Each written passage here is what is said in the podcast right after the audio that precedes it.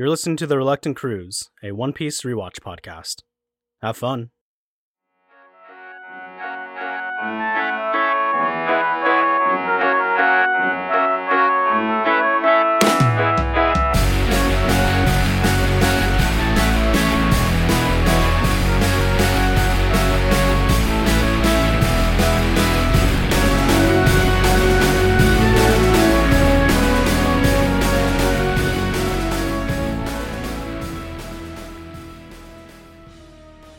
Okay, so still haven't uh picked a full name for this podcast.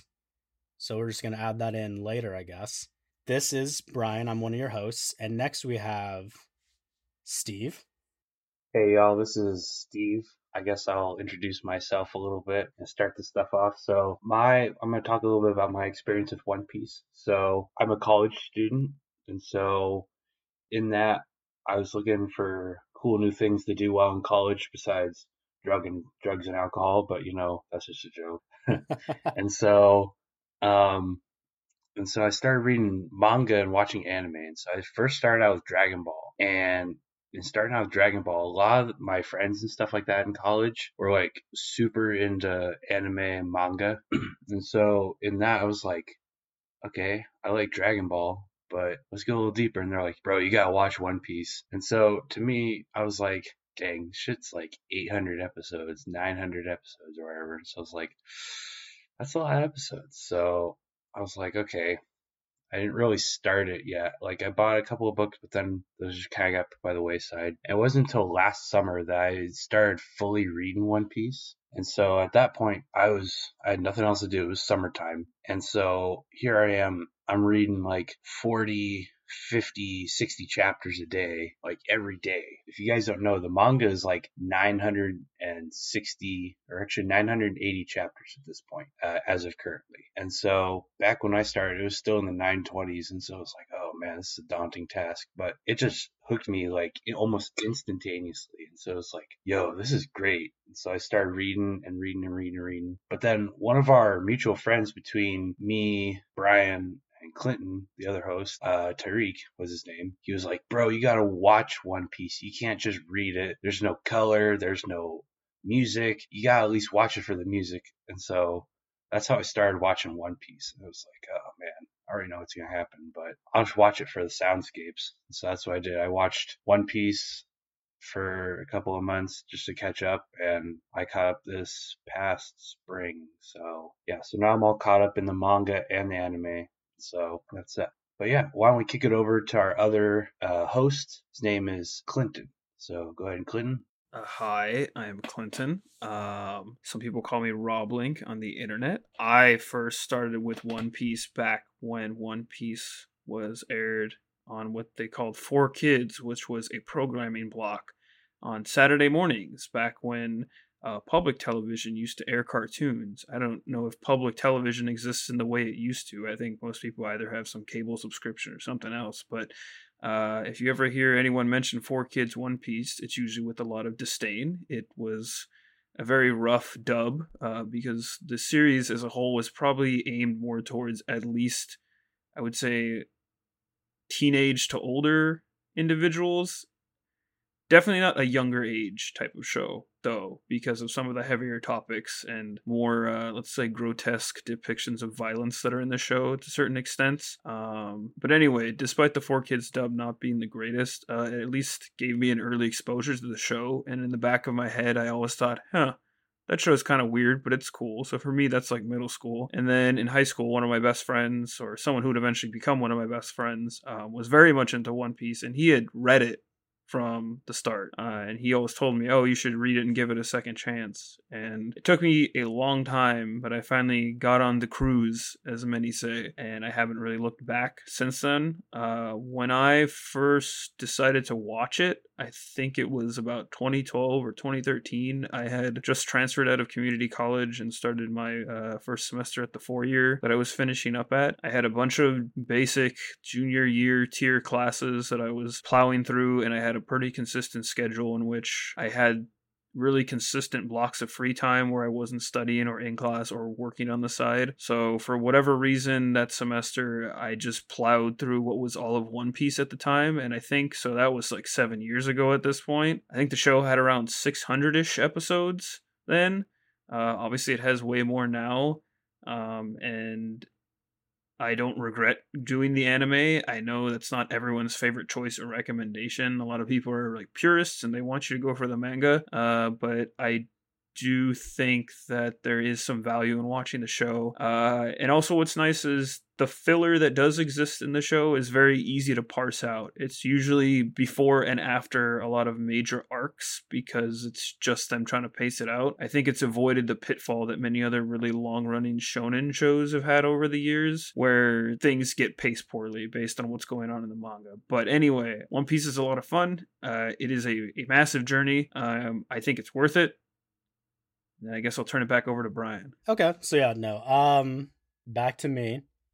So my connection with One Piece, I had read the manga and in America it's monthly Shonen Jump as opposed to weekly as they do in Japan. It's true. I'd used to read the manga a little bit in a monthly Jump, and I had watched the Four Kids dub.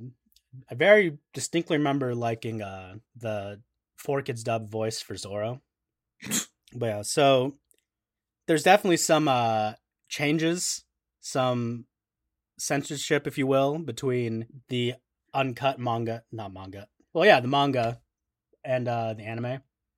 Like Sanji, as in my mind for the longest time, is just this dude that really fucking loved lollipops. So that's mostly my history. There's just a certain point where I just kind of fell off. I saw this really good um tweet yesterday that was like a I don't hate One Piece, I just don't have the time, which I think mostly sums up my experience with One Piece up till this point. Uh, as we covered in the episode zero, the reason we're doing this is that I put on the internet, hey, a lot of shit's fucked up right now. All these people are dying. If you donate to something uh, like a bail fund for protests that are happening, and just to time stamp this, this is June 25th, so like three weeks ago. 2020. All these protests for yeah, 2020. Three weeks ago were all these protests over police brutality and George Floyd, Breonna Taylor, among others. We're hearing more and more fucked up reports. Like just yesterday or the day before, we learned about Elijah McClain in Aurora, Colorado.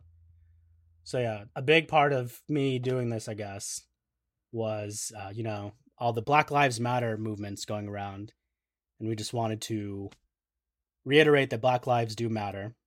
And uh, yeah, so I said, hey, if you donate money to something, I will watch an episode of One Piece for every fifty cents. And lo and behold, eventually there's over a thousand dollars donated, and technically I have to watch two thousand something episodes of One Piece. But considering that's technically impossible, not gonna happen. But you know, here we are. The show exists in multiple languages. I'm just throwing that on the table. No, no, I'm not do I'm not doing that. But uh actually I mean I guess technically I am doing that because I've been watching the sub and the dub. Eventually I'm just gonna have to only watch the sub when I run out of the dub, but yeah. Yeah, Um, subs only. But yeah, no, I guess we're gonna say it at the top. We're probably gonna say it at the bottom. Uh, Black Lives Matter. It's important that we remember that. And uh, yeah. So more on with the actual podcast. I guess the idea of the podcast, as stated in the episode zero, is to do a recap of the episodes. Essentially, like one to three episodes of the anime per podcast episode. Just to kick it off a little bit, I'm just gonna ask what your guys' uh, favorite characters are in the show. Starting with Steve. Okay, so as of right now, my favorite character. Um, uh, this character comes up way later in the manga. You'll find out more about it uh, as we progress on with this podcast. But his name is Bartholomew Ku- uh, Kuma. Yeah, Bartholomew Kuma. Kuma. For some reason, I can't pronounce his name. But anyways, he's this Barth- really Bartholomew Kuma. There you go. Bartholomew Kuma. Yeah. Like a bear. Finally got it. There we go. Uh, but anyways, you'll find out later. Um, he's this big old dude, wears this weird kind of hat. I think he has a Bible when you first see him. But he's just kind of this this odd character, but he plays a really like super important point in the the series. And so we'll talk more about that when we get to him. And I'll be in love with this guy. But but yeah. Uh, anyways, what's how about your slash? Um, in an effort to also keep my favorite characters spoiler free, I'll say my favorite crew member is probably either Chopper or Franky. My favorite other character is hmm. This might take a second. Uh, Kuma is a good choice. I think my favorite other character might be you know, I'll come back to that. I'll stick with Chopper or Franky for now. If I can think of another favorite character. The issue with this question is that there are a lot of, I think, really good B list characters, meaning like not the main crew or I guess the main villains, quote unquote. But we'll get to why that's kind of a foggy statement as well. But yes, Chopper or Franky, there you go. So we don't deviate too long. I think Yeah. those are both two really solid characters. Yeah, so I guess if you guys want to know my favorite crew characters, it's down between, and you'll figure these out later on, it's down between Chopper, like uh, Clinton said, and uh, uh, Brook. And you'll find out more about Hmm. Brook as well. And those are probably two of my favorite characters. They're just the craziest and zaniest, and, and they have a lot of fun. So, yeah. Everyone everyone just loves Chopper. I'm pretty sure Chopper is like Tyreek's favorite too. Yeah, man, you can't go wrong And all I remember from him is kind of being like a. All I remember is him, without spoiling it too much, is being a whiny. Um, we'll just say a whiny person. I won't. I won't even say what the main thing is. I do remember it, but uh, yeah. I guess my shit. See, I'm saying that, but my favorite character is definitely like further down the line. Which, when I mentioned it, Tyreek said, man, what the fuck is wrong with you? There's like a bunch of other people with the same powers, but uh I am a sucker for people whose powers is like eating shit for whatever reason. Uh-huh. So from what I remember watching, my favorite character had been Wapol, who Mm. is this like dictator in like a snow country or some shit. I don't remember the exact location, but it's uh his arc where you meet Chopper. But yeah, so Wapol, who has a power where I can't even remember exactly how it works to describe it, but He's you got a like- big mouth, and I like that stupid show. yeah. So yeah, that was my favorite character from what I remember. Um, if I was going to pick a specific crew member, I guess I would probably pick Zoro. Not a bad one. good choice, good choice. Okay, so I guess I'm just gonna list off a few things about One Piece itself just before we get into it, just so uh, you know, for those that might not be aware. Uh, so One Piece was created in 1997 by Eiichiro Oda, and Oda was born on New Year's Day, 1975, in Kumamoto, Japan. From an early age, he had planned to be a manga artist because he, I think his quote was, didn't want to work a real job. Hell yeah. So, uh, sounds all right. He, like many people, Oda cites Akira Toriyama and Dragon Ball as his main artistic influences, which I guess is you can kind of see in Luffy the similarities between Luffy and Goku. When he was 17, Oda submitted a piece called Wanted to a lot of different awards bodies for manga in Japan, which got him a job at 17 working for Weekly Shonen Jump. And then over the next few years, as he worked at Jump, he was an assistant on a lot of different properties that they had, including, most notably, Rurouni Kenshin. Except uh, the creator, that's kind of a fuck, because I guess he's a pedophile. But Yeah, know, that's a, that's an episode for another con. That's there you go. Sh- Yeah. Shame about that. it's still notable, but yeah, kind of ruins that. And then when he was 21, he wrote two pirate themed one shots. So that's 1996, the year before One Piece came out. And one of those one shots was titled Romance Dawn, Mm-hmm. which starred Monkey D. Luffy, who ended up being the protagonist of One Piece. So let's see. Yeah, if you guys are reading the manga as well, you'll find that the first chapter is called Romance Dawn because this is where it began. And so there's that little connection for you guys that are reading the manga as well. So yeah, very early on, whether you're reading or even watching, I think he takes on a lot more.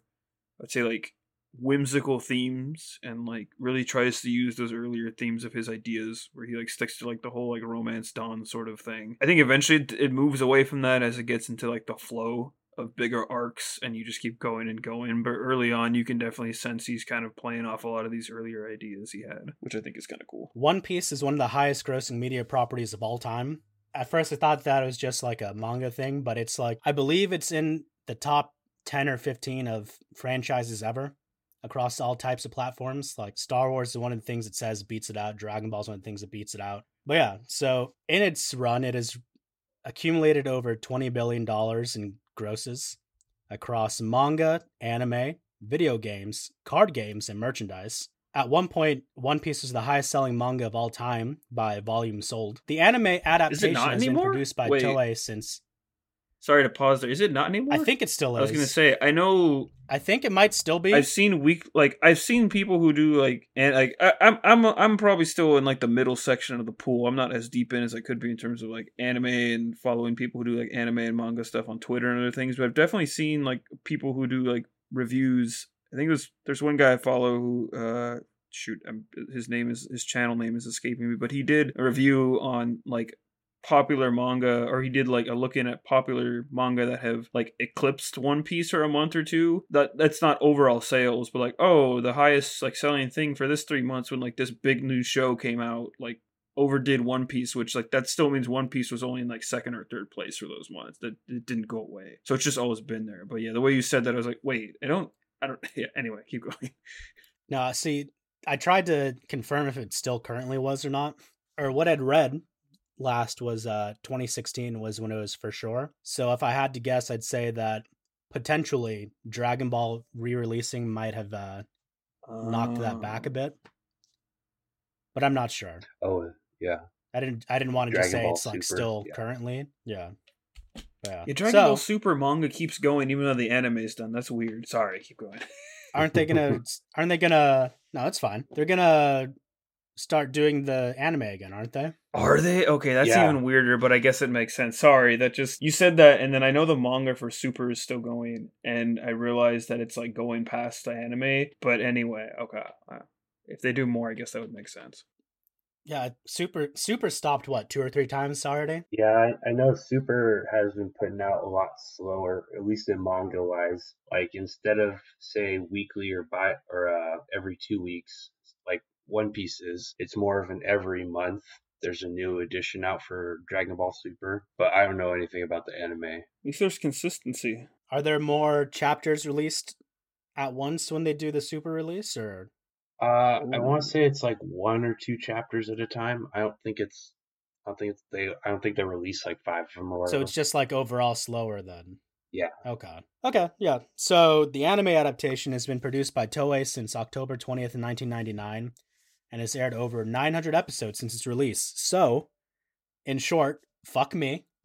Uh i should have known what was going to happen.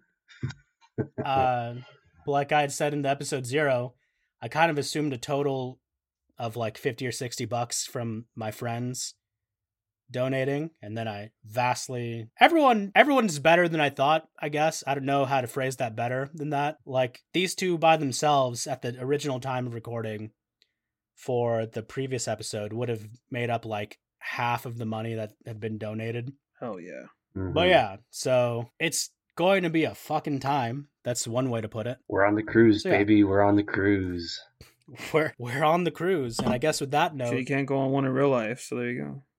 Let's start to move into you know breaking down the episodes i guess starting with uh the intro Yeah, for sure. And so how it starts out is, um, you always like if you watch it in subs, it always goes Tony Vete Shikara. What that means is like wealth, power, fame, and it talks about this older pirate. This is way before even the the manga starts with the main character Luffy and stuff like that. So, um, the premise is there's this there's this pirate whose name is Gold Roger. Um, and what he does is that he's this they're in this world and there's two main lines there's a red line and there's a grand line So the Grand Line has all these different islands and all these different unique kind of weird people and things and objects in them. And so Gold Roger, what he did is he conquered the entire sea. Um, to be specific, he conquered the entire Grand Line and became known as the Pirate King. However, one of the biggest antagonists of One Piece is the world government, and they're just kind of this tyrannical, I would say fascist in some cases, government. And they finally, uh, Gold Roger had a bounty on his head. And so they caught him and they executed him. And so the opening starts off with him on the execution deck and he's giving this speech. And he's like, Well, I'm the king of the pirates and I found all this wealth and stuff. It's all accumulated. All the things that are great in this world are in one place. And this treasure is called the One Piece hence the name of the the manga and the series. And so he's like, if you're brave enough, go out there and find it become the Pirate King. And with that, it starts this whole wave of uh, like a new wave of piracy, kind of like the Renaissance in a case, where piracy was a cool thing and everybody was a pirate. Everybody was anybody was a pirate, in fact. And that's kind of where we start out with the anime intro. So, in short, I got a few tangents actually. Uh, one, I'd never really paid attention before that there was only two different lines and I guess I want to know what the fuck makes the red line not grand. Like what what color do you have to be to be grand? I guess is the question for that. It's red earth. Red red line is all earth. Like it's it's land. That's why it's that's why it's the red line. I, that's just yeah. Okay, that was a very serious answer to my joke question. Oh, I couldn't tell. Uh, no, it's fine. Because I actually, I'll, I'll I'll bounce for that just a second. Just so for those who know, um, something that I personally appreciate about One Piece is um, so plenty of shonen shows don't always have a good establishment of like where you are in the world um, in terms of like a map. Let's say, not all of them maybe need a map.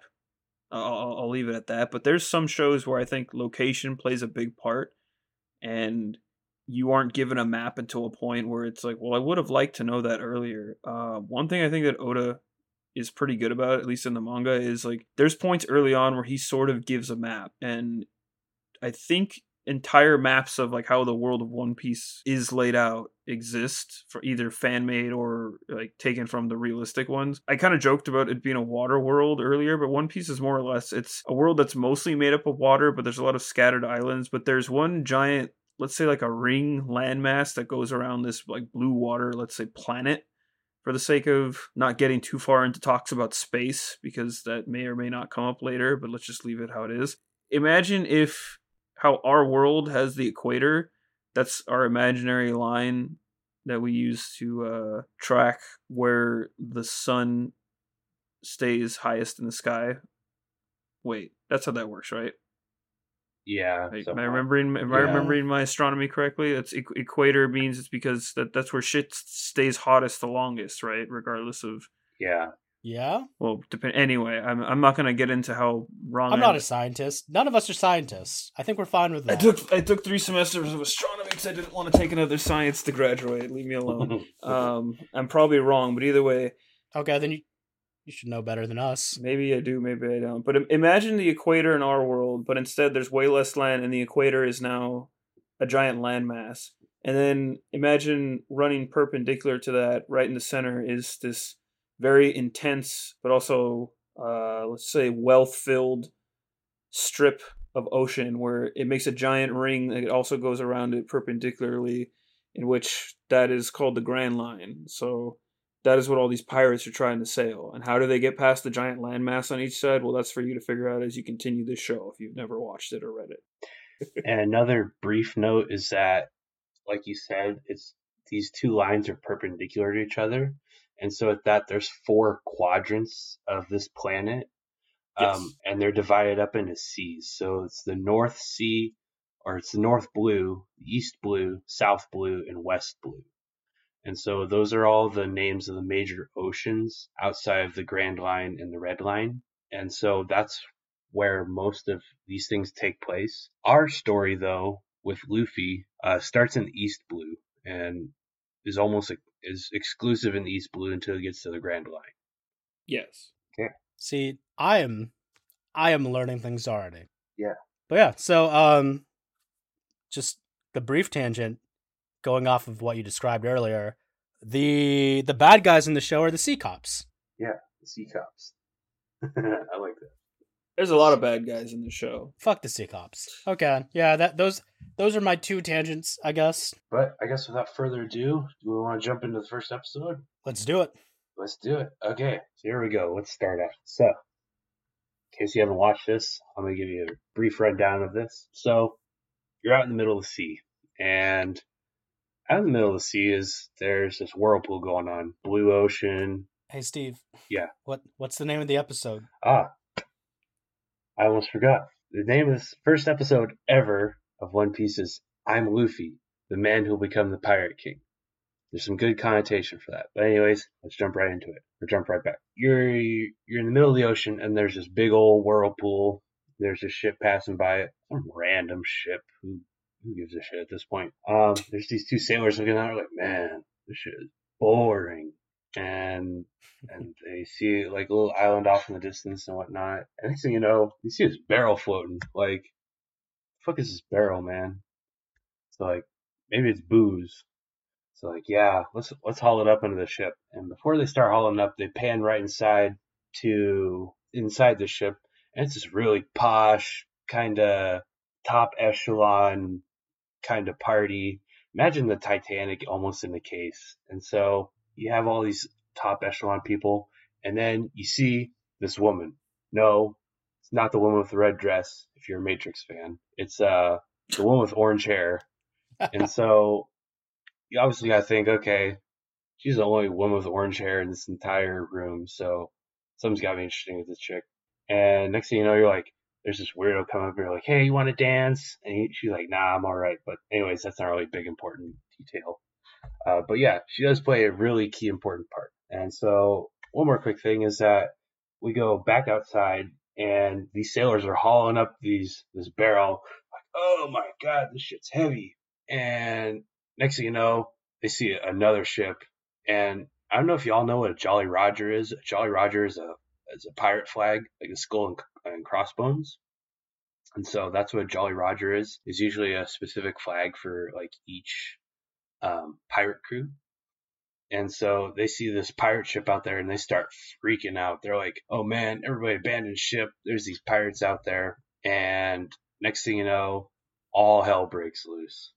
But going back to this orange haired lady, like, like man, she's she's a, an interesting character. Like, I'm, I'm just gonna say, like, just watching this and already kind of knowing everything gonna but like coming back to it, she's a really interesting character. Yeah, I mean, I think we all know who she is. I've at least rewatched the first three episodes. I've watched however many episodes before, but uh, they definitely go for the quote unquote mysterious angle with this episode and the next two. Um, another quick pointer is that if you're reading the manga, this is probably like chapter two or three. So um, in the manga, it starts out with Luffy's backstory, uh, the main character's backstory. But in the anime, it just starts out right at this random point, and it'll eventually catch up, and, and you'll it'll all make sense. But right now, just bear with it. Yeah, I was gonna bring that up too, actually, because the manga starts right off. It it does the intro aspect that we talked about earlier, where the the intro theme for the anime kind of recaps the Gold Roger speech, where he just says, you know, go find my treasure. But when the manga finishes that, you cut to Luffy when he's younger, and it gives some quick context for him, um, which we get that in the anime, but it's a couple episodes in. I don't think it's a bad choice. I think I get why they just started. They decided to start on a bit more of like an action-filled point. That was just the way they decided to go about it. There's not too many weird twists like that in manga versus anime, at least to my knowledge. I'm sure someone has a list of it out that, of of what does exist that's like slightly different out there. But yeah, that that for the beginning, that's a notable enough change. I will take your word for it. Okay, now let's continue onwards. So, anyways, you see this pirate ship and it starts a blasting, like you know the Danny DeVito meme. It's like, and I start blasting. Well, that's kind of like what this lady did. And it's like, okay, like no diplomacy at all, but then again, you find out she's a pirate. And so it starts out with this lady. Her name is uh Pirates? Pirate. Pirates in this anime about pirates? I know. What the fuck? I know, Finally what- appeared. Like, what a fucking weird thing. But you know what? It's it's Oda. Let him do what he's doing. I'm sure he has a point for it. Whatever. uh, but anyways, yeah. And then she's like, "We're gonna take over that ship." And let me give you some some details about this chick. Her name is Iron Club or Iron Fist Alvida, Lady Alvida, and she is this huge woman. But anyways, they're like, "Yeah, let's take over this this fucking ship." And so they immediately got start going over and stuff like that, and they're fucking taking over the ship.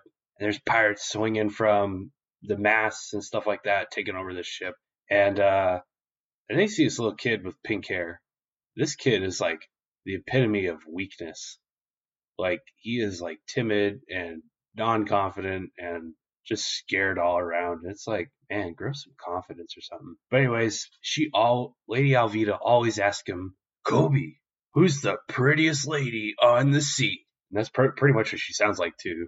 And and she's I- like, I do not envy him facing that question every day, oh yeah, she asks multiple times a day. Yeah, she asks it all the time. He's like, "Oh, it's you, Lady Alvida. Don't hurt me." And literally, she just kicks him off onto the other ship, and he just fucking swings.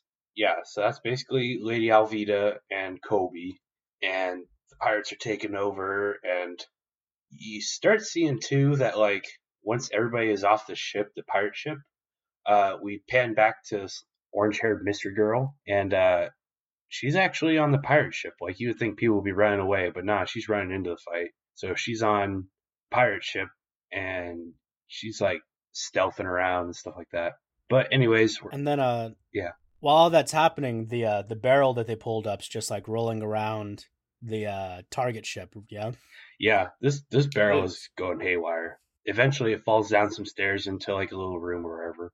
Um, which brings us to our next thing. Like Koby's just kind of stealthing around. He's like, "Oh man, what the heck is gonna is going on around here?" And so yeah. Anyways, this chick just magically transforms like all amazing women do. They're like, "Poop, I'm up." Yeah. So they Koby's like stealthing around. He goes into like I know, I think it's like a kitchen or a back room or something like that. But anyways, he finds this barrel and they're like, "Oh my god, it's a barrel.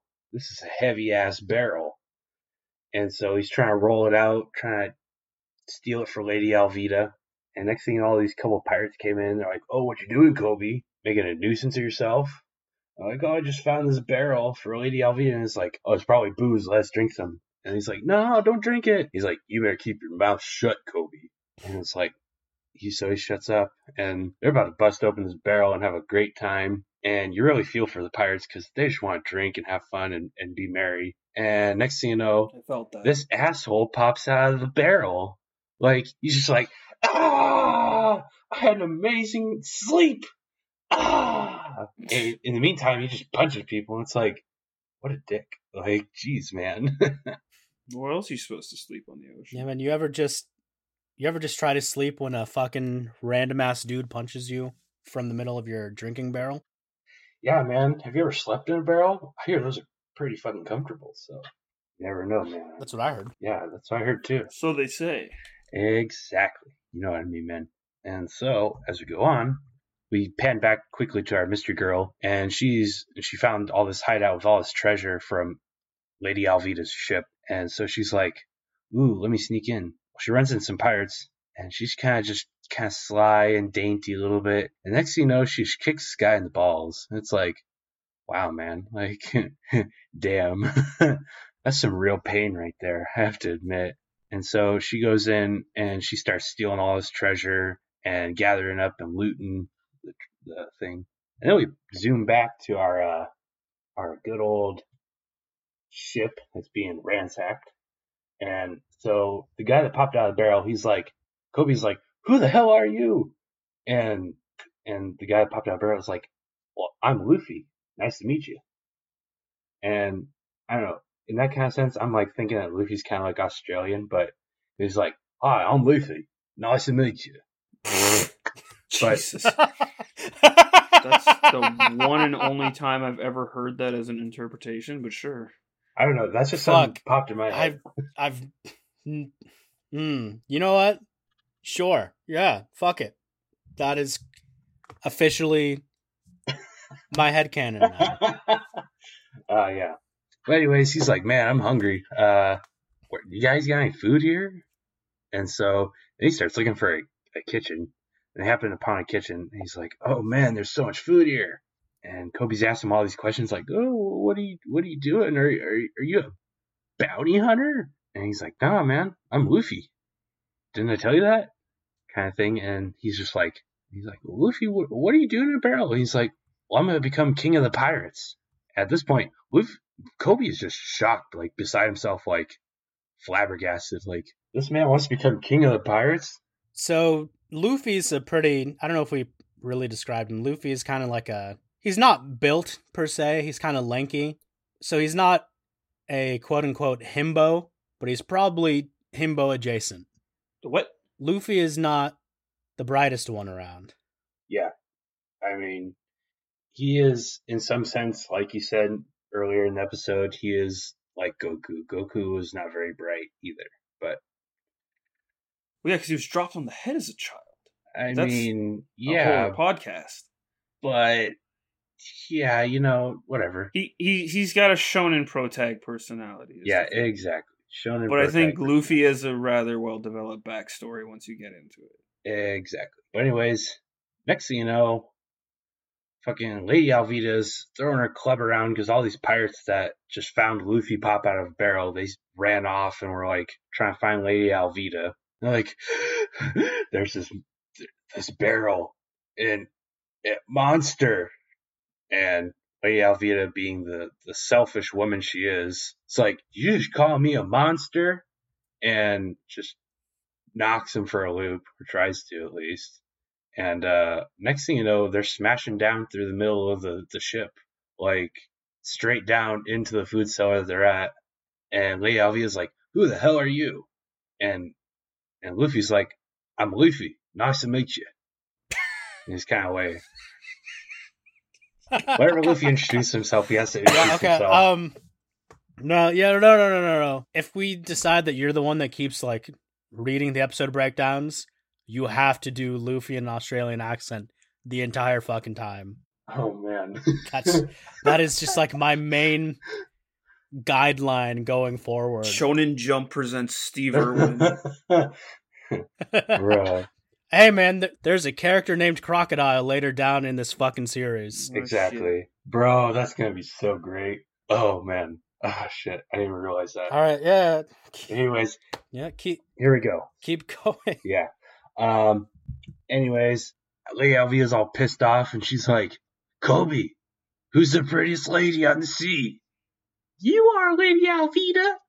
And he's just like fucking weakling. But anyways, he's like, Yeah, I want to become Pirate King and she's like, uh, whatever. I don't show about you. And she's like, Koby, I thought this was a, a pirate hunter, Zoro. And Luffy's like, Zoro, huh, okay. Alright. And uh and next thing you know, they're like chasing each other throughout the boat, and because she sent her men down to get him, and Luffy's being chased and shit like that. Koby's trying to follow after him, trying to keep keep up and catch up. Eventually, they make it to deck side, and in the deck, there's this mast. Luffy's being chased and stuff like that by a bunch of pirates. Next thing you know, he's uh he's going along, going along, going along, and he grabs his hand on the mast, and he just keeps running past, running past. But he's like, his arm just stretches out to a, the watcher's amazement, and it's the craziest shit ever. Like you're like, whoa, this guy just broke his arm or, or something. And he's like, oh my god, what happened to my arm? And he's like, haha, JK, I knew about that. And then he pulls up his like normal thing. It, it, it becomes the normal thing in the series. But he's like, Gomu Gomu no. And then he says something as to which he uses his his body as kind of a weapon, and like, or some kind of utilitarian purpose. Um, but in this first case, he goes Gomu Gomu no rocket, and he just launches himself at these pirates, and they literally go down like bowling pins, like they're just out, man, all out. And he's like, "Yo, I like this." And Koby's in shock because he's like, "I've never seen this like this stretchy man before. Who the hell is this rubber man?" because that's what he says. He's like, "Yo, I ate the rubber rubber fruit or the rubber fruit or whatever," and Gum gum. yeah, the gum gum fruit. Um, so that's you'll find out later that that's actually what they call a devil fruit. Um, there's a lot of devil fruits throughout the entire series. There are. There are so many, and there's each of them have their own unique powers. Um, and so Yeah, so quick quick aside on that. So for example, after eating the gum gum fruit, Luffy is I don't think it's gonna come up in this episode, but Luffy is unable to swim. Is that just uh specifically a gum gum thing, or is that No, that's all. All devil fruits cannot swim. We- Yeah. that that gets explained later. Yeah. Sort of. okay? yeah, That's that's probably gonna be in like the next podcast episode or something then, yeah? Yeah, I think it's back when they. It may be. It just depends on because I think whenever they start describing what a devil fruit is, that's when they'll be like, "Oh yeah, you get these powers, but you can't swim." And there's when a they re- fly. Sorry. yeah, there's a reason behind that, and so no big deal. But yeah, you're gonna say slash. You would you would think that'd be like the ultimate shit show for a pirate. It, it is, but when you're a pirate who creates ice and can just walk on water at that point, it's kind of okay. We'll meet that. We'll meet that guy later. He's also not a pirate technically, but anyway. I'm just Exactly. going to the ex- I'm just going to the extreme examples of some of the powers people get. But um, Mhm. yeah, when you when you flash back to Luffy as a kid, which is I think like episode four or five of the anime, it's it's given you're given the brief explanation, so you're not just like what what what is this, and over time you'll learn more. But world building, yeah, Exactly. And so next thing you know, Luffy's trying to get off this ship and stuff like that. And he's also Lady Alvida at this point is pretty pissed. And she's like gonna bash in Luffy's head. And so he's like, haha, I'm smart I'm smarter than that. And he keep keeps dodging a couple of swings Lady Alvida does. And next thing you know, frickin' Luffy just winds one up and he's like, Gomu Gomu no Pistoru and basically he just fucking punches her. She just gets fucking knocked out and laid out and fucking flies halfway across the ship and she is just out. I, I won't say she's out cold. I think she's still awake and moving and stuff like that. But anyways, she sees, uh, Luffy sees Koby he's like, that's how you do it, son. That's how you have some confidence. And just kind of just a dumbass he is. And pretty much all the pirates at that point that were left are like, oh my god, this guy's serious. And they just fucking run off and never be seen again. And so there we are. Luffy and Koby are pretty much left. At this point, our orange haired lady friend has gathered up all the treasure in Lady Alvida's ship and has found another ship to haul off her, her booty, or her treasure to be said as well. Yeah, so she's doing that. So Luffy's like, yo man, you got a boat? Like, my boat got sucked up by that whirlpool. He's like, bro, I don't know if we got a boat, but I'm sure we can find some. No worries. And all of a sudden, in that second, there you see more ships, and I don't remember if they're blasting cannons or whatever. But yeah, they're freaking shooting cannons at the the ship that just got boarded, and it's the Navy, the the Sea Police. Fucking sea cops. Sea cops, yeah. Yeah, sea cops, yeah. And so, I guess another side note that we didn't bring up is that uh, Koby really said he had a dream, and the dream is that he wanted to be in the Navy. And so, being in the Navy, he's like, oh man, it's my dream to be a Navy admiral. And so it was like, okay. Luffy's like, good for you. I hope you get that dream. I want to be king of the pirates, and you want to be a Navy admiral. Okay. Well, Yeah, no, the the idea that those are like antithetical positions like never really crosses his mind. It's like, fuck it, we're both gonna get our dreams. Nothing bad will ever happen from this. yeah, exactly. Because he's just kind of like a pure hearted guy. A little dumb, Mhm. it's the but it's pure the, hearted. the appeal of morally ambiguous main character, somewhat Exactly. Yeah. or morally gray. Maybe I think that's what the show is trying to do. But yes, Yeah. Luffy's kind of that one track mind kind of person. Like, I'm just going to focus on my shit and will not worry about anybody else's, except for my own crew. And yeah, with that, He is he is on that very deep believe it grind. yeah, man, Oof. he's like, let's make this, let's get this bread and, and shit like that, even though it's like, all times of the days, like get this bread. And uh Luffy Luffy definitely wants to be pirate Hokage. yeah, definitely, He's gonna make it happen somehow. exactly. And I assume. and with that, they finally find a boat and drop their ship into the the little the sea, and they set out him and Koby, Luffy and Koby, and our little orange haired girl also sets off, but she's like, okay, whatever. And so they're setting off, and Koby's talking. He's like, "Well, what are you gonna do now? You have to go to the Grand Line." And Luffy's like, "Yeah, man, I gotta find myself a a crew first. I can't just go by myself."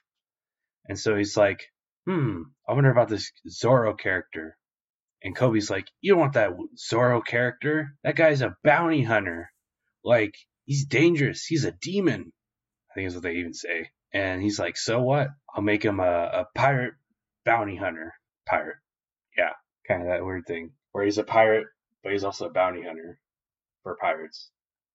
It's weird. Anyways, and so with before the, the episode ends, we come in and we see they zoom in on this guy. He's literally like almost crucified. He's like tied up to this this cross in the middle of this field, this dirt field, and he's got this green cap on, and he's white shirt and some pants, some black pants, I think and he's just honestly the most badass looking character you see in the show yet. Up to now. Hell yeah. Yeah, The most badass character in this one episode yeah, ever. exactly, Sets the bar high. exactly. And with that, ends with a sick guitar solo, and uh, and then zooms out and says to be continued. Well, actually, it says Tsuzuku, which means to be continued in Japanese, but Okay. So yeah, that was episode one. The first ending for this series. It's kind of like a slow walk on the beach. It shows I, I I know who the people are, but for the sake of playing dumb, it shows who one would assume are the future members of this pirate crew. Mhm. Just one by one, starting from Luffy to the others. I can't remember exactly where I heard it, but you guys noticed that uh animes tend to have different moods for their openings and outros Correct. like uh the opening the cruise one is kind of like pretty fast paced high energy and this one's kind of like more mellow and shit Yes. This definitely encompasses that trend. Um, I didn't even talk about it with the intro earlier though, but yeah, the intro really strong, really powerful. Um, the group, or at least whoever the I don't know if it was a group of artists or the the whoever put this the original intro together comes back to do other intros in the future because the first one is quite notable. Um, this ending I had almost forgot about when I did watch the show, the way I would watch is that I'd watch whatever new intros and endings would come up, and then I would just skip them as they continued on, so I'd at least have a frame of reference for when like a new one came out. Because new intros and outros usually imply like a new arc or an arc changing if an arc gets really long. So I think that's always fun to see, just like how that changes and like what they're trying to do in terms of representing the show through like these intros and outros. i think most people would uh say that they followed your same um strategy i guess for watching intros and outros as much as i love them few intros and outros i will like make a conscious decision to like watch them one of the notable examples would be um chunin exam naruto when they're doing the preliminary fights yes, or like fucking fighting dreamers. Like for those ones, I'd like, you know what, fuck it. We're gonna watch this outro, this intro. And like my sister, for example, like, no, just skip it. It's like, no, no, you're wrong. We're just gonna watch it. we are You're like, fighting you know, you just Fighting dreamers. Yeah, no, you just- you just- Dreamers. Absorb that. Or like um another example, the first intro for Mobile Suit Gundam Iron Blooded Orphans with a. I don't know if you guys have seen it. But uh well one, you if you want to, you should go watch it. But the first intro for that is just like really fucking hype. It's called uh, Raise Your Flag. But yeah, so I think most people are just like, oh, this is a new intro. This is a new outro. All right, cool. I've seen it. Let's skip it. Yeah, exactly. Mm-hmm. Uh, I want to bring up a little precursor about some things. Is that um, a quick thing? Is that me, both Clinton and I, um, we study Japanese, so we're able to speak and understand some of it. Uh, I don't know how much to a varying degree, but we like so when we watch like sub animes and stuff like that, there's some words that we can pick up on and we can understand some of the context of it as well without even having to read it. So just wanted to point that out and make, mark it for the record and stuff. So yes, I, I am always trying to learn more. Um, I wouldn't say my skills are of any note, but there are things I understand. And as I go back and actually have re rewatching the episodes of this for podcast, there's little things I pick up for anyone out there actually learning, I think the one key thing that I mean, I'm sure you're like any professor probably I would say worth their salt or just trying to teach you properly will tell you that uh, mostly like honorifics and like recognizing who you're talking to, whether it's someone you're talking up to or talking down to, is a big deal based on just culture. And I don't even want to say like respect because I don't think that's the right way of saying it, but just the context behind social settings is very important.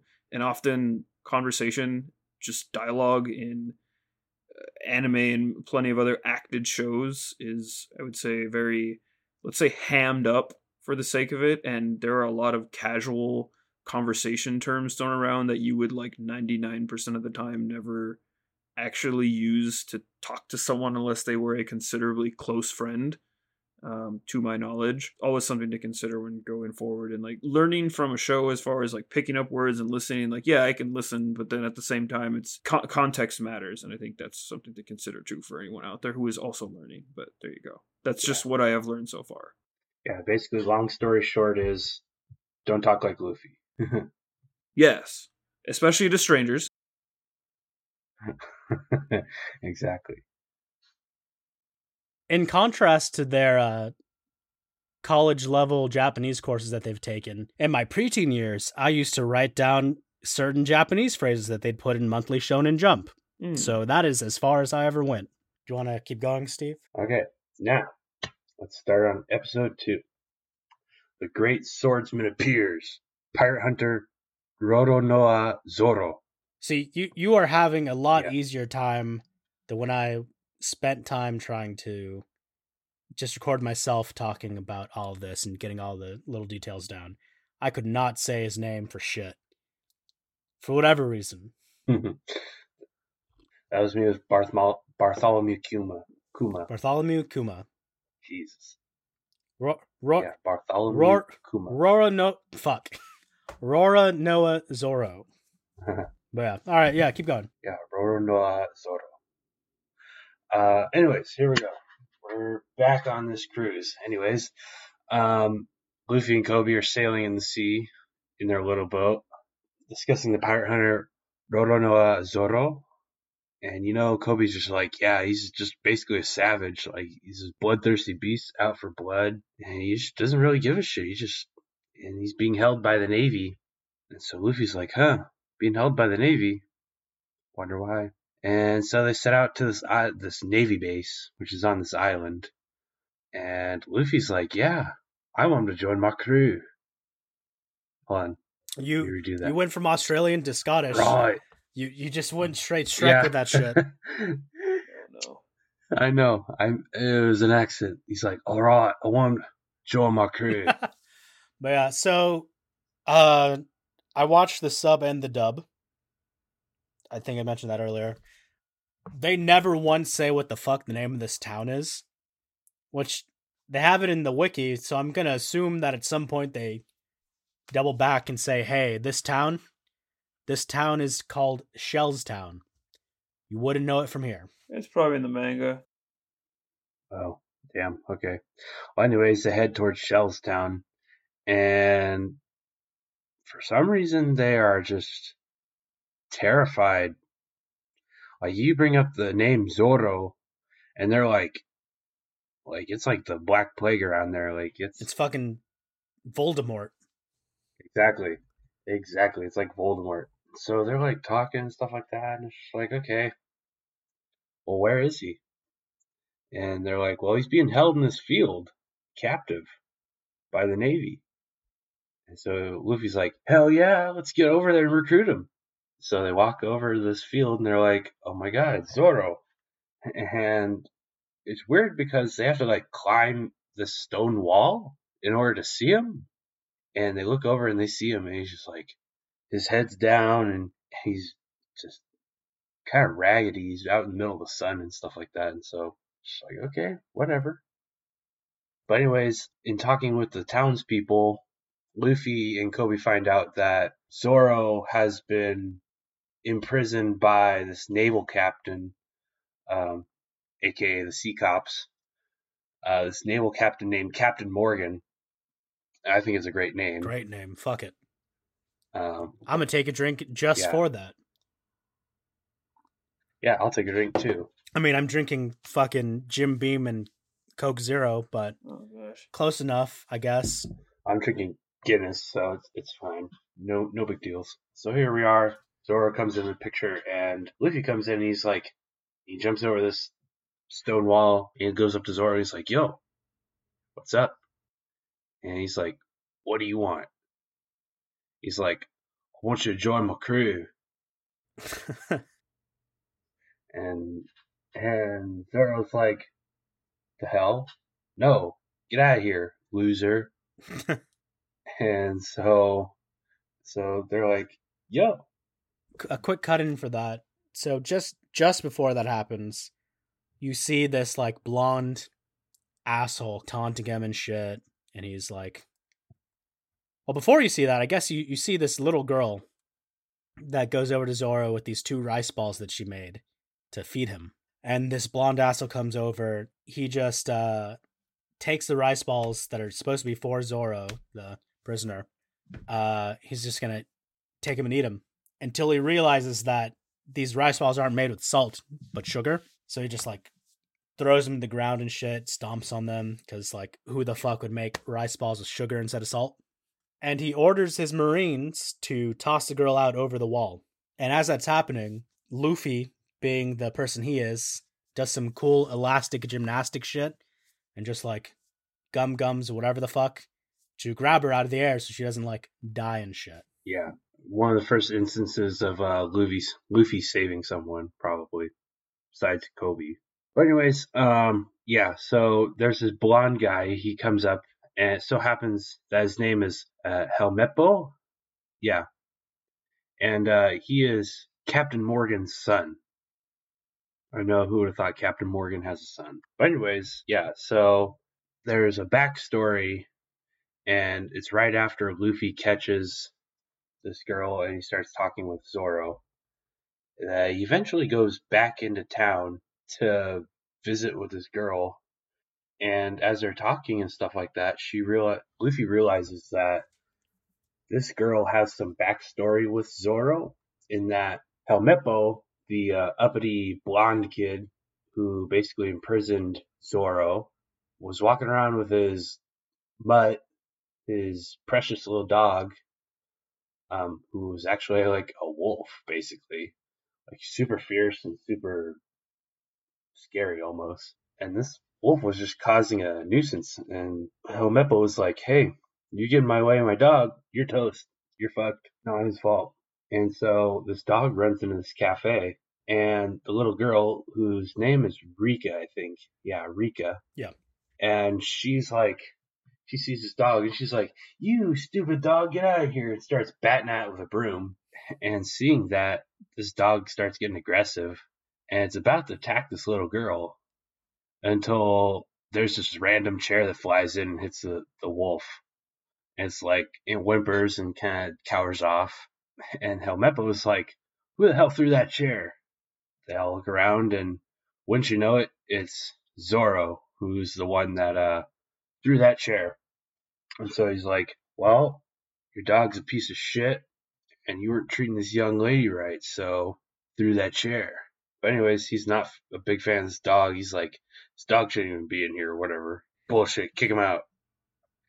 and uh and so instead of killing or attempting to kill, well basically Helmeppo attempts to kill Zoro, but Zoro, get this, is a swordsman. And so Zoro has his three swords or whatever, and he literally just like does some fancy footwork kind of bullshit and basically knocks Helmeppo down as like, You want me, you're gonna have to take me like dead or alive kind of bullshit. He's like, Well, you know what? You broke the law, and so how about this?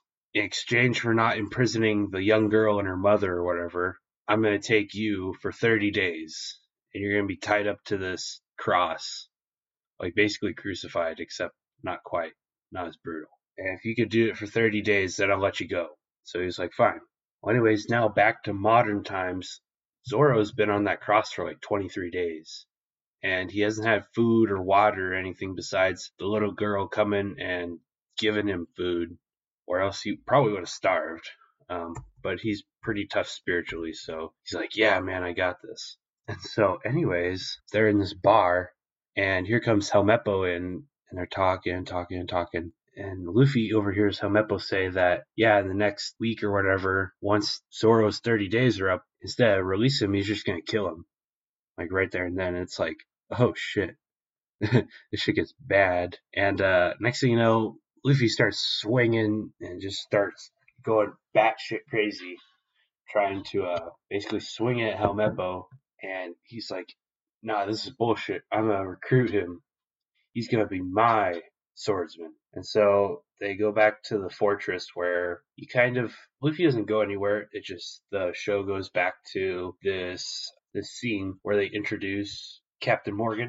And he's this kind of roughy guy. He's got basically a whole axe in his arm, and he's got axe blade for his hand. He's got like a metal uh, mandible jaw, like the lower part of your jaw, and so he's like pretty gruff looking. Like he looks like he could definitely be a, a navy captain. Helmeppo's like scrawny as fuck. He's a pretty big contrast to his son. Is like kind of the general point. Also, if it hasn't already, yeah, it, if if it hasn't already been kind of clear, this Helmeppo character is one of those like my dad's rich kind of a thing. So he's just like using power that he's connected to versus actually having authority himself sort of a thing. But anyway, continue. Yeah, anyways, here we come back. It pans back into Zoro, and Zoro's sitting there in the sun, baking, like just fucking being baked. And uh he's a real stoner. And next thing you know, we get this little flashback. Yeah, he's Zoro's a total stoner. You can tell it. We get a flashback into Zoro's past, and if you haven't noticed Zoro has like teal green hair, kind of weird. It's like a really vibrant green. And so flashback to this little kid. He's literally like eight, nine, ten, somewhere around there. Not that old. And he's just there's this older girl who's literally kicking his ass because from a young age Zoro wanted to be a great swordsman and the greatest swordsman in the world actually. And so and that's still his dream is to be the greatest swordsman in the world. And so he flashes back to this little girl who's just kicking his ass at swordplay. Like she is literally like beating him up and down the block, and he looks like a baby back bitch at this point. he, he is just the worst. he is definitely getting his ass. He literally kicked. trains. He is is unbelievable. And next thing you know, like oh man, and this girl's like, you just gotta try harder, try harder, try harder. And then eventually we zoom back out and you see Luffy and he's like just jumping over this fucking wall with his gum gum rocket, uh, which we mentioned in the previous episode. And so he's like jumping over this wall and Zoro's like, what the fuck did you just do? And he's like, oh man, like, yeah, that's just me. I'm me. Then the next thing you know, we see Captain Morgan. He's raising this huge statue of himself, like fucking huge. Like it's overlooking the ocean, and this entire time, Hel- uh, Helmeppo is like, "Daddy, Daddy, yeah, kick this guy's ass. He's been teasing me. Show him how much of a a coward or punk he is." And he's just like, at this point, well, Captain Morgan hates his son. Just saying it right here, right now. Captain Morgan hates his son. He's like, you're, a you're a punk ass bitch, and you don't even deserve my name. Like, fuck you, kind of thing. And so he's like, not even worth his time, and kind of insignificant. And so at that point, Captain Morgan is like, hey, Rika shouldn't have done that. So we're gonna go out and kill her. So Captain Morgan's like, men, go out and find Rika and kill her and he's just kind of like this buff and gruff dude, and he's like, "Yeah, man." And next thing you know, we uh go back to Luffy, and he's trying to find the people to see if they can't let Zoro go, kind of thing.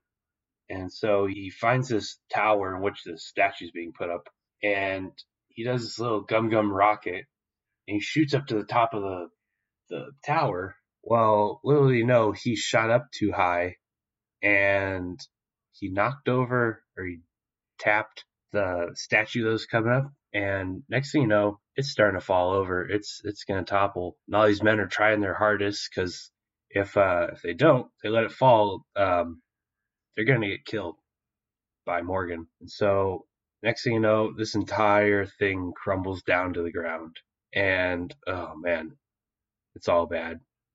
Morgan's furious. So if you haven't seen the show, and maybe this podcast will help you uh, decide to watch, it is a giant fucking Colossus of Rhodes type of statue that's just like over the ocean. It really doesn't need to be on this tiny ass island, but this dude's just like on an ego trip. Yeah, exactly. And so Yes. next thing you know, you see Luffy shooting up and knocking over this thing, and Captain Morgan is fucking pissed, like livid, man. He's like gonna, he's gonna kill Luffy basically. And in the anime, we get a little brief overview of our orange haired girl running around trying to find more treasure, try to avoid the commotion that Luffy's causing. So, So is that not in the uh, little quick cutscene. is that not in the manga? So no, in the manga they don't really show. Actually, they don't show the orange hair girl until the next antagonist shows up. And so yeah, so in the manga she doesn't. She's not here. She's she's basically filler in some cases. It's kind of like part filler, part actual uh, canon. Jump the gun a bit. Yeah. Yeah, a little bit. Okay. It adds a little more um, carrots to say. Okay. Yeah. So I think when I started reading the manga, it started after that. So yeah, I didn't know that. So again, you know, learn stuff every day, I guess. hmm For sure, for sure. Anyways, in Luffy trying to find Helmeppo and, and Morgan and stuff like that, Koby's still hanging out with Zoro. He's untying his, his ties and stuff like that, trying to get Zoro free.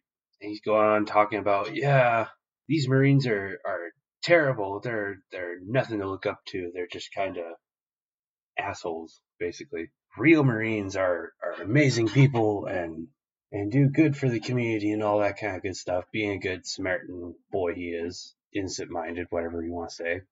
And next thing you know, Luffy. Actually, yeah, that's the reason why Luffy went out to find Helmeppo because Helmeppo had Zoro's swords. And so Luffy eventually found Zoro's swords and he wasn't sure which one was it. So he was like, fuck it, taking them all with me, bringing them back, and he'll find he'll find it out. And so literally at this point, Morgan is basically like, I need to find Zoro and Luffy and Rika. I'm gonna kill them all. And so he, he goes to Zoro, and at this point, he's like accusing Zoro and Koby of like attempting a coup to overthrow him. And Zoro's like, what the fuck? I work by myself. I'm a lone wolf. And then we go back and we find that, well, Koby and Zoro, Koby was gunned down and Zoro is having some flashbacks about the Marines taking him and stuff like that. And then next thing you know, a wild Luffy appears. Just starts jumping out of everywhere and dodging bullets and doing some matrix shit and weird shit like that. And he's like, who the hell are you? Well, so essentially Cuts this off is, around there, doesn't it? yeah, it kind of cuts off like right there. This one ends on a little more of a Yeah. like an actual cliffhanger versus the last one. It's just like, oh, to be continued. Yeah, and so at this point, it's more like, okay, Morgan's like, who the hell are you? And Zoro's like, nice to meet you. I'm Luffy. And that's where it ends. He's gonna say he's the king of the pirates, and that's where it ends for episode two. Yeah. Yeah. So uh episode 2, man. It's uh a lot different than the first episode in some ways. It is. It's a hell of a time. Yeah, you know. Yeah, it's uh, it's definitely where you start getting some more action. It's where you're like, yeah, man, I'm I'm feeling this. Like, yeah there's there's more action Like- throughout um the first episode kind of feels self-contained in a way like the only real carryover is luffy and koby because the orange-haired person isn't really Yeah. an actual presence beyond that field goal kick on that dude's balls Yeah. It's more just reminding you that she's there at this point. Mm, exactly. Um, It's like a, a show don't tell sort of a thing. I mhm. think is what they're going for with that.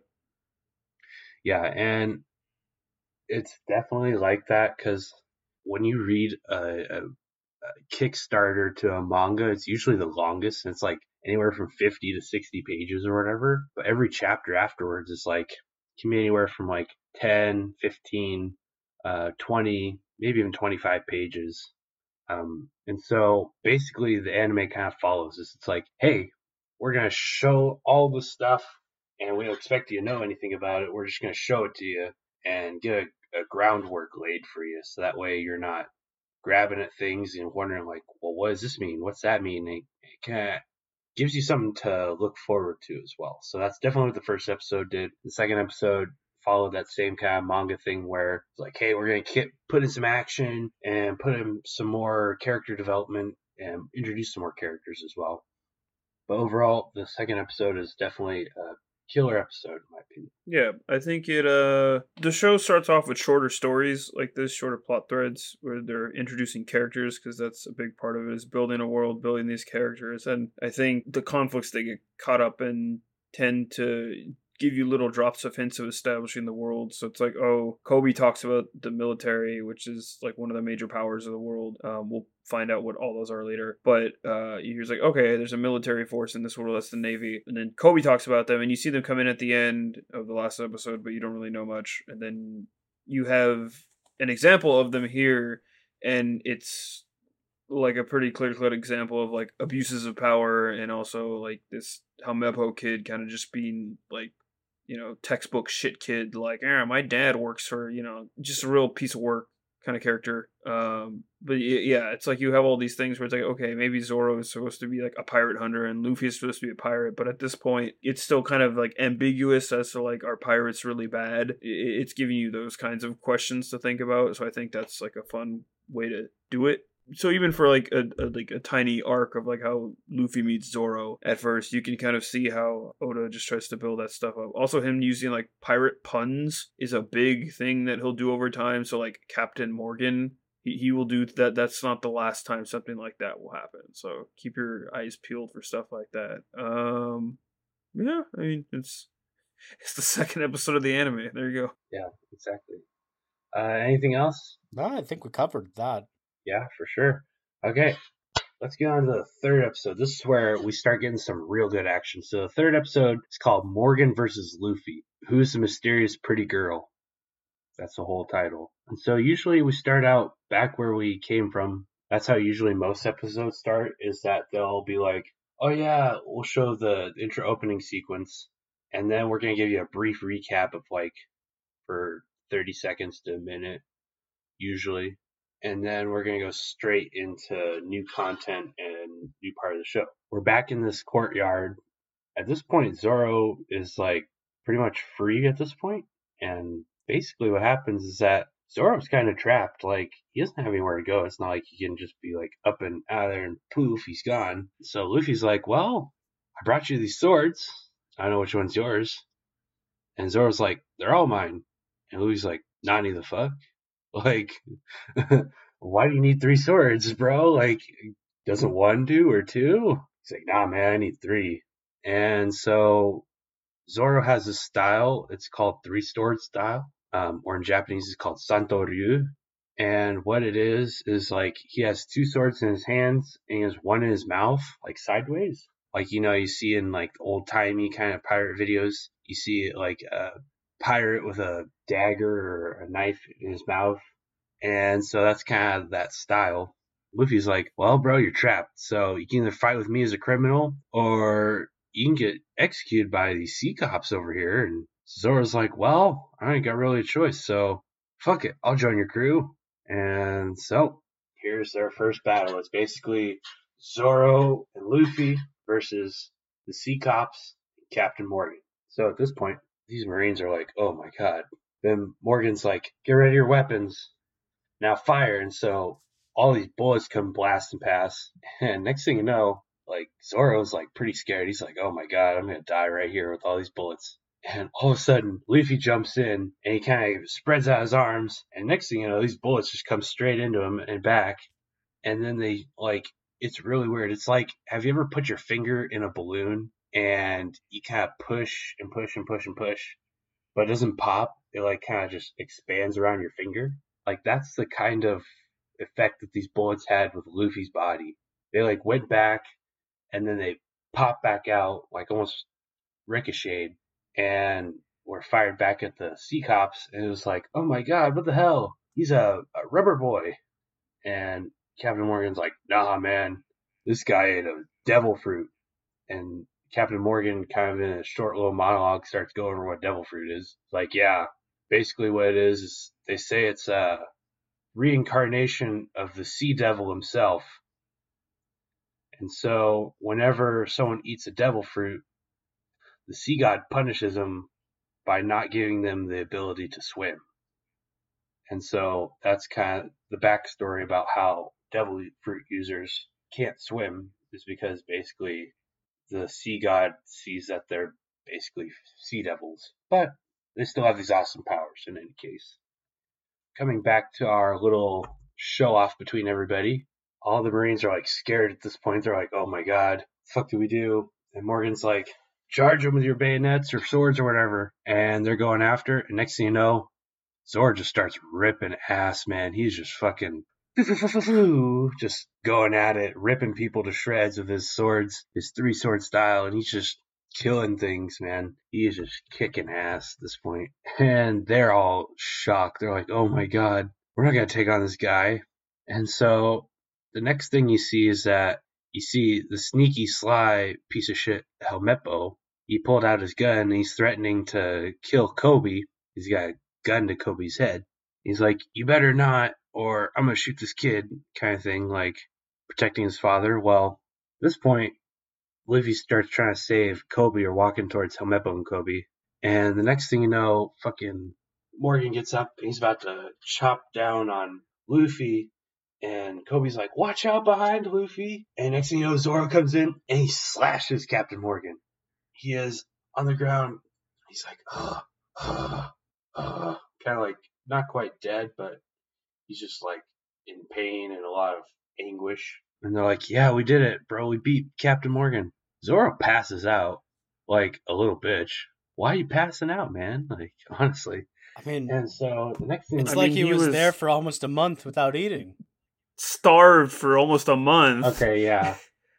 But oh. you know, I feel like he's a badass. He should be able to t- tough through it. But anyways, he does. He passes out. He's just like fucking out. Luffy's like, "Don't die on me, Zoro. You gotta be part of my crew. I can't have you dying on me." He's like, "I'm not dying, you idiot. I'm just hungry and sleepy." He's like, "Oh shit. Okay." So what happens is that in defeating both Helmeppo and Captain Morgan, they go back to the little diner bar kind of thing that Rika and her mom uh, do. They're like eating and having a grand old time and stuff like that. We go back to our lady friend, the orange hair. She's out here. She's just doing sneaky, sly things and, and tying up guards and trying to get their gold and get all the treasure she can. And uh, it's really kind of interesting. And so she finds this safe. What does she find in? She finds this map of the Grand Line. So earlier in this in this same episode we're doing, we talked about the Grand Line, and the Grand Line is said to be where the One Piece is at. They say that if you conquer the entire Grand Line, you'll be able to have the One Piece. You'll have all the, the knowledge you'll need to find the One Piece.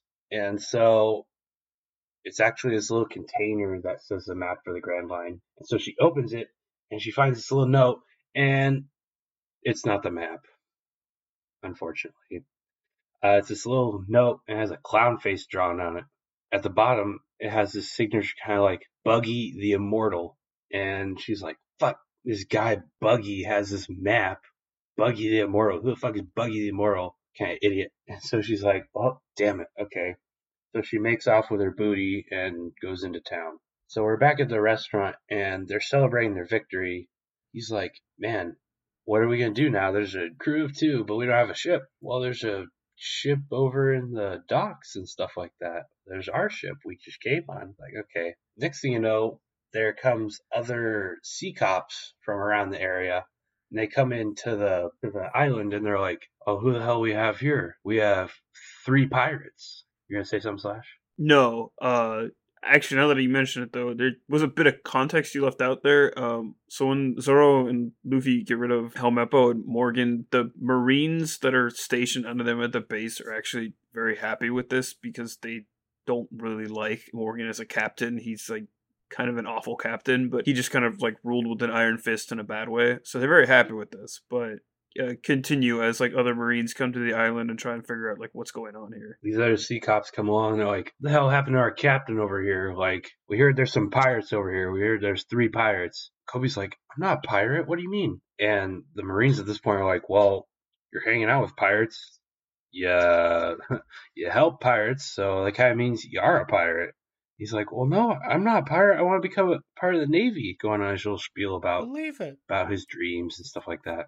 Yeah, I want to do it. No, no, no, no, no. So the the Marines say, "Hey, we didn't really like Morgan, but you're also a pirate. We can give you guys a head start. That's what we're gonna do. We're not gonna report you to our headquarters. Just leave, and you can probably get away." And so that's uh, Yeah. Exactly. that's Luffy and Zoro's plan at that point in time. And then you know Koby's like, "Ah, fuck, what am I gonna do?" Yeah, and so at this point, Luffy's like, "You're calling Koby a pirate? This piece of shit, worthless child is like a coward. He's not anything. He's not surmount to anything. He will always be a wimp." Koby is pissed and fucking full on swings at Luffy. They start fighting. The Marines kind of realize, hey, this pink haired boy, Koby, whatever the hell his name is, is not a pirate, or else he wouldn't be fighting with pirate, fighting against pirates like that. Koby's like, well, I want to join you guys. And so at this point, it's like, well, kid, I don't know what we can do, but we'll gladly take you. Yeah. So Luffy's bringing up or starting to bring up Alvida just so that you know Koby would be pissed enough to actually take a swing at Luffy. That pirate connection would mean the end of uh, Koby's dream. So Koby socks him to try to get him to shut the fuck up. Then Marines see that, see, oh, clearly these dudes are fighting. I guess they're not actually together.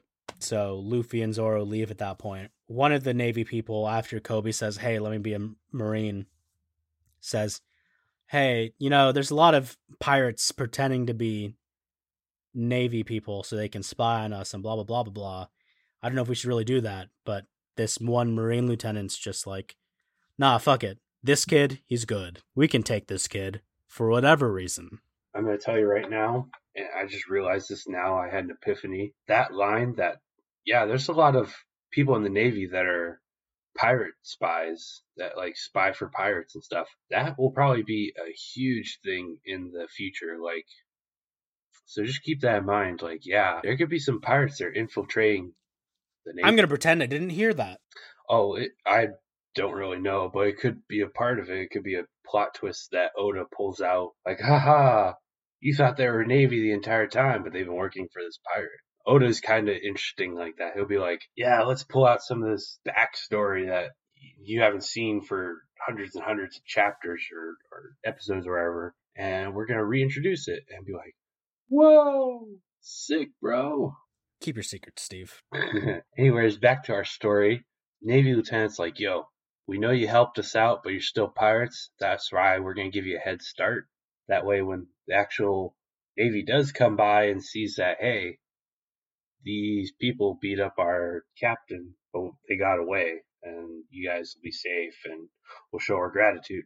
So with that, Luffy and Zoro say goodbye to Koby as they uh, Koby goes off and joins Sea Cops. Piece of shit. Fucking sea But cops. anyways, yeah, yeah, fucking sea cops. Anyways, he joins the sea cops. Luffy and Zoro head to the docks, and they set sail on this little boat that they, that him and Koby sailed in on. And he's yelling at his friends, saying goodbye, sayonara. Koby feels like, oh man, I'm gonna really miss Luffy. The Marines salute him as the pirates leave, and Straw Hat and Zoro officially begin their journey. They both have their goals. Zoro will become the greatest swordsman in the world, and Luffy will become the Pirate King and find the One Piece. Yes. And that's the end of episode three.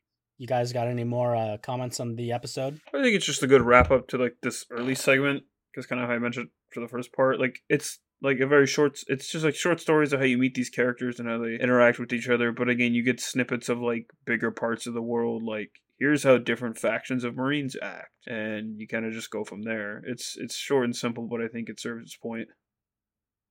This episode was kind of nice because it's like, oh man, Luffy found a friend. Like it's kind of like any child's book I think of. I'm like, oh yeah, here's a little dog Spot. Spot found a friend. Jack. Wait, I don't know. Who Fucking who's Spot like and who's that. Jack? I don't know. Well, Jack is a character you meet around episode like seven hundred and something, so that's the wrong question to ask. Right now. Uh, fucking 200 episodes later in this podcast. 200 something episodes. All right.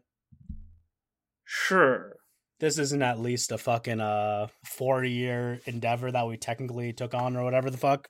Hopefully the Rona is gone by the time we're done with that. No, yeah. Um, but it's an easier, it's an easier short story. You see how they meet, and uh, not only that, but I mean, you you get, I guess, like another good like show don't tell moments of uh, how Luffy treats Koby, like because it shows how like he understands like that their views are contra- or their goals are contrasting and the way he kind of like leans into him in the end there to kind of like talk shit extra hard because he knows he's trying to goad the reaction out of him but that's gonna like show the marines hey like we can see that this kid isn't with these guys like they're just talking shit even though when they show up they wonder why they're together but um yeah so koby right now is just kind of a short-term character uh whether or not he comes back again who knows Uh, I really hate admitting this. I don't want to admit that like I'm already mildly hooked, but like my heart of stone is just like slightly cracked a bit. You know, as ah, there no, we up, go. Steve. as as Steven said before, it's like, oh, bro, you, you always talk about liking character development, blah, blah, blah. I mean, it's very basic, but these character foundations are there. And, um, yeah, I, I, Mhm. I hate to admit it because it's so early, but I am somewhat mostly kind of looking forward to the rest of the series. Even if I did technically devote, I guess, the next three to four years of my life to it. Uh, it- it'll be a good time. I can promise. Hmm. will it be over in three or four years i'm not sure You know, Nah, as our uh, as our good friend Tariq says, he's gonna have grandkids and still gonna be going. my kind of guy. My kind of guy, exactly. But yeah. yeah, these these episodes definitely serve as kind of a short and easy start just showing off some of the base characters and i think the next set of episodes involves like the flashback that we talked about is actually like the beginning of the ma- the, ma- the the manga so yeah, we'll we'll get there when we get there we sure will. It's a great start to our cruise. Yeah. And honestly, these first three episodes are probably like, even though when you look at it, the animation is a little bit older, just because from the, they are from the late '90s, early 2000s. So in that sense, it is a little clunky, in a lack of term, but the plot is still there. The character development is still there. So that's what I think really helps One Piece transcend time in a little bit. So, but we got more to go. So Yeah. Yeah. No, uh, things I already kind of knew, but reconfirmed. One Piece, old as fuck, almost as old as I am. Uh, I think older than Steve, Correct. technically. Uh, almost, yeah. almost close. It's about it's a, it's a couple of months younger than You- I am. Are you talking about the manga or the so anime? I'm technically older than uh, the anime. The manga's older. Than Okay.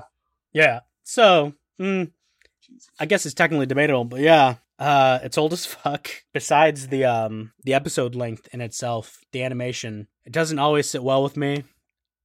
But uh, I also watch some shittily animated anime and enjoy it, so I don't know why it just doesn't gel. I'm gonna try to focus on the story from my point of view because that's kind of the thing that I'm always more focused on. What are you gonna say? I was going to say, I think earlier when I was talking about my own uh, introductions to the series, I mean, I've seen people criticize the anime for a lot of different reasons. It's definitely got some pacing issues when you get to farther sections of it for like bigger arcs, let's say, but also like it's a big studio production kind of anime. It, it for something that's been running so long, there are shows that have shorter segments and like look way better just because there's budget behind it. But also when you have a season of a show that's like, oh, 20 30 episodes versus this long running thing. It these studios are meant to like pump these out and sometimes you lose a bit of the quality there. You shouldn't have to but it just depends on how they decide to do it. I think there's parts where the show does get better looking but these earlier segments they definitely do look like like you said like later 90s produced anime from toei which is that's just kind of how they looked. So there you go you take it or you take it or leave it. It's not gonna wow you. It's not you're not it, it's not gonna look as nice as if you're watching something even like newer like shonen anime like a JoJo's Bizarre Adventure or something like that. But there you go. Exactly. Exactly. Yeah. Before we get to like sign offs and stuff like that, um, I guess a little peek behind the curtain, if you will. They often say that you are the biggest obstacle in your path. That is definitely true for this because uh, I've had uh, some computer issues. I'm learning to edit this. It's fair to say that none of us are really experienced in podcasting itself. Uh, Slash is the most versed in uh, recording, I would say. Uh, but yeah, so hopefully, well, not hopefully, I'm sure it will be just by the nature of everything. Uh, things will get better as it goes along. Uh, you know, we'll start to get more in rhythm, in sync, stuff like that. Yeah, so no, we'll test out a few different variations of how this will process. I think we've got a lot of material to yeah. work with for figuring yeah, no, we, out. we we have got some time. so that's just kind of a general note on uh, how this goes. Uh, if I can't personally figure out the best way to edit this, I'm sure I know friends that I can float a few dollars to to help with the process. So before the actor sign offs, like we said at the top of the show, a lot of the thing that started this type of recording at least from my point of view, is all of the uh, unrest that's happening in the country. So I guess it's important. It's been over a hundred days since she was murdered by police. So you know, remember and justice for Breonna Taylor, George Floyd. Even though all of his assailants and murderers have been arrested, technically, you know, hopefully we can get them to actually be correctly prosecuted. As we learned this week, Elijah McClain in Aurora, Colorado, did not meet by anyone's standards, I would say, satisfying end, especially considering that was the same town that had someone shoot up a movie theater because they wanted to allegedly replicate the Joker. But yeah, so there's a lot of fucked up things in the world, and hopefully, eventually, we'll be at a place where we can have real justice. So yeah, Black Lives Matter. All lives don't matter until Black Lives Matter and things like that. So looking at the injustices of the real world, it's a good thing we're looking at the injustices and the power structures of One Piece. There yeah. So some yeah. some someone had commented on um the thread of me getting donations to have me watch One Piece. Like, oh, One Piece would be a really good thematic option because of kind of fascistic police forces, if you will. That's why I'm glad, besides me just saying it earlier, Steve kind of leaned into referring to the Navy as the Sea Cops. You know, it's kind of an almost, I guess, kind of a fully militaristic organization, seemingly overreaching the powers that they're supposed to have. But yeah, it's just uh, a lot of shit's fucked up. Just wait till we get to the world government. You know? Yeah. I can only imagine. But yeah, so and so Black Lives Matter. That's something else I want to talk about. Is that go ahead? Yes, definitely. I want to talk about is that for both for all of us, both me, Brian, and Clinton have come from different backgrounds, but we've all found this interest in One Piece and maybe even anime and manga in general. Yeah. And so I would, I would say anime. No matter who you are, manga. it doesn't matter. Don't yeah, immediately yeah, throw more me so anime Piece. rather than yeah, more so anime, but other animes like maybe JoJo's or um, My Hero Academia or even Dragon Ball in some cases. Manga has been, anime has been there for us, and I guess that's something else we want to convey as well is that this this art form, manga and anime, anybody can read it. Anybody, it's meant for anybody. It's meant for black people. It's meant for Hispanic people. It's meant for transgender people, LGBTQ people. And so I want to extend this to our listeners in that this is something that you are welcome in. You are welcome to listen to this. You are welcome to partake in this. We welcome you into our thoughts and our opinions and this is just some of our our surface level thoughts of these episodes and, and sometimes we like to have jokes about them and whatnot but this is something that's meant for you guys as well so i think it has a deep meaning and it has a deep connection for anybody so then also with that black lives matter and black trans lives matter as well Agreed. okay but yeah, okay. that's uh that's the first Um, episode yeah. y'all we we we technically did it. It's a little long. I'm sure future episodes, as we get into the rhythm, will be a bit shorter. Uh, I mean, it's not the longest thing ever. Yeah. but yeah, once we get the once we get it down, I'm sure it'll be more efficient, if you will. and we don't have to go through introductions and stuff like yeah, that no, over again. so that that definitely straight in like yeah, yeah that that'll cut it down a bit. Um, so yeah, Steve, do you have any? Where can people find you? And do you have anything to plug? Instagram, Steve underscore Hornyak, H O R N Y A K. You can follow me, you can not follow me. Doesn't matter. I don't really post much. I mean, except for like petitions and, and stuff to donate for Black Lives Matter. But yeah, I'm pretty interesting. Also pretty interesting on uh on Twitter as well. Uh Steve Hornyak, capital S and Steve and capital H and Hornyak. Give me a follow, I'll follow back. Uh no big deal there, but I hope to maybe interact with some fans and stuff like that and hopefully you enjoy this podcast. I definitely enjoyed it, so Okay, slash. What about you, Clinton? I think the best place for people to follow me and things I do is most likely on Twitter. I use the name Rawblink. That's R A W B L I N K. Um, I do a lot of shit posting. Um, I will sometimes deviate from that and post some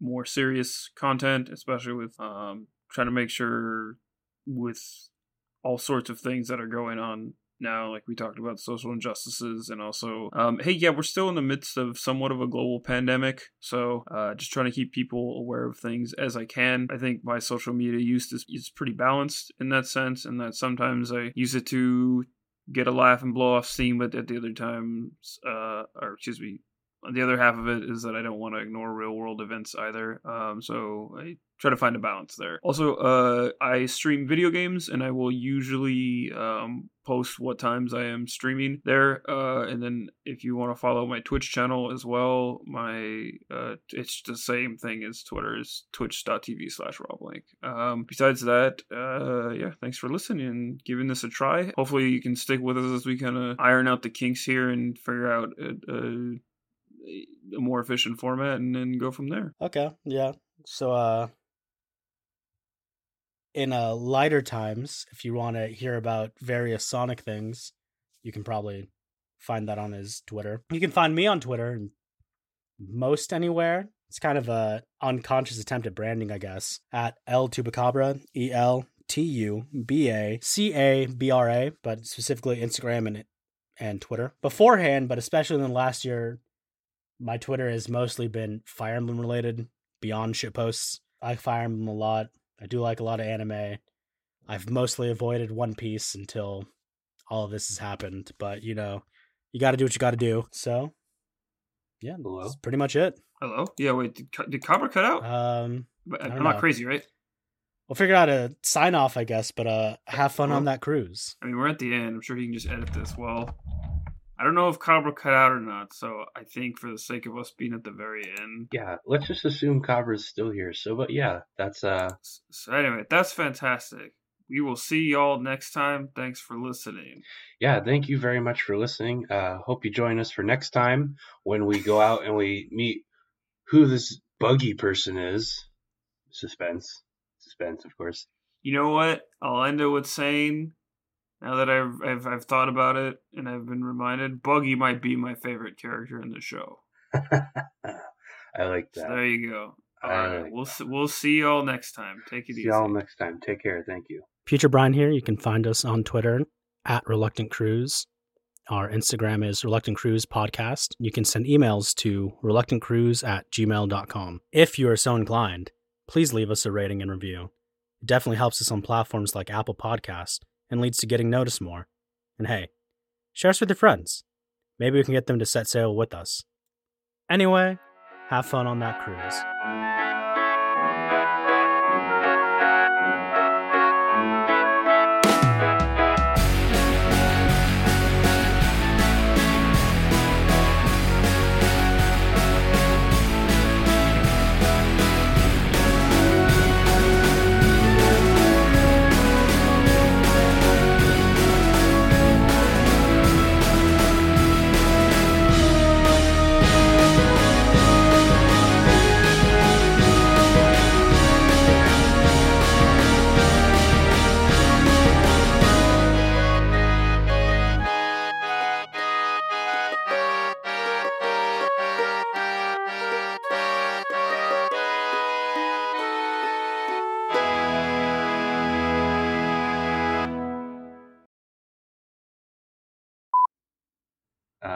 Discussing Lil Boat.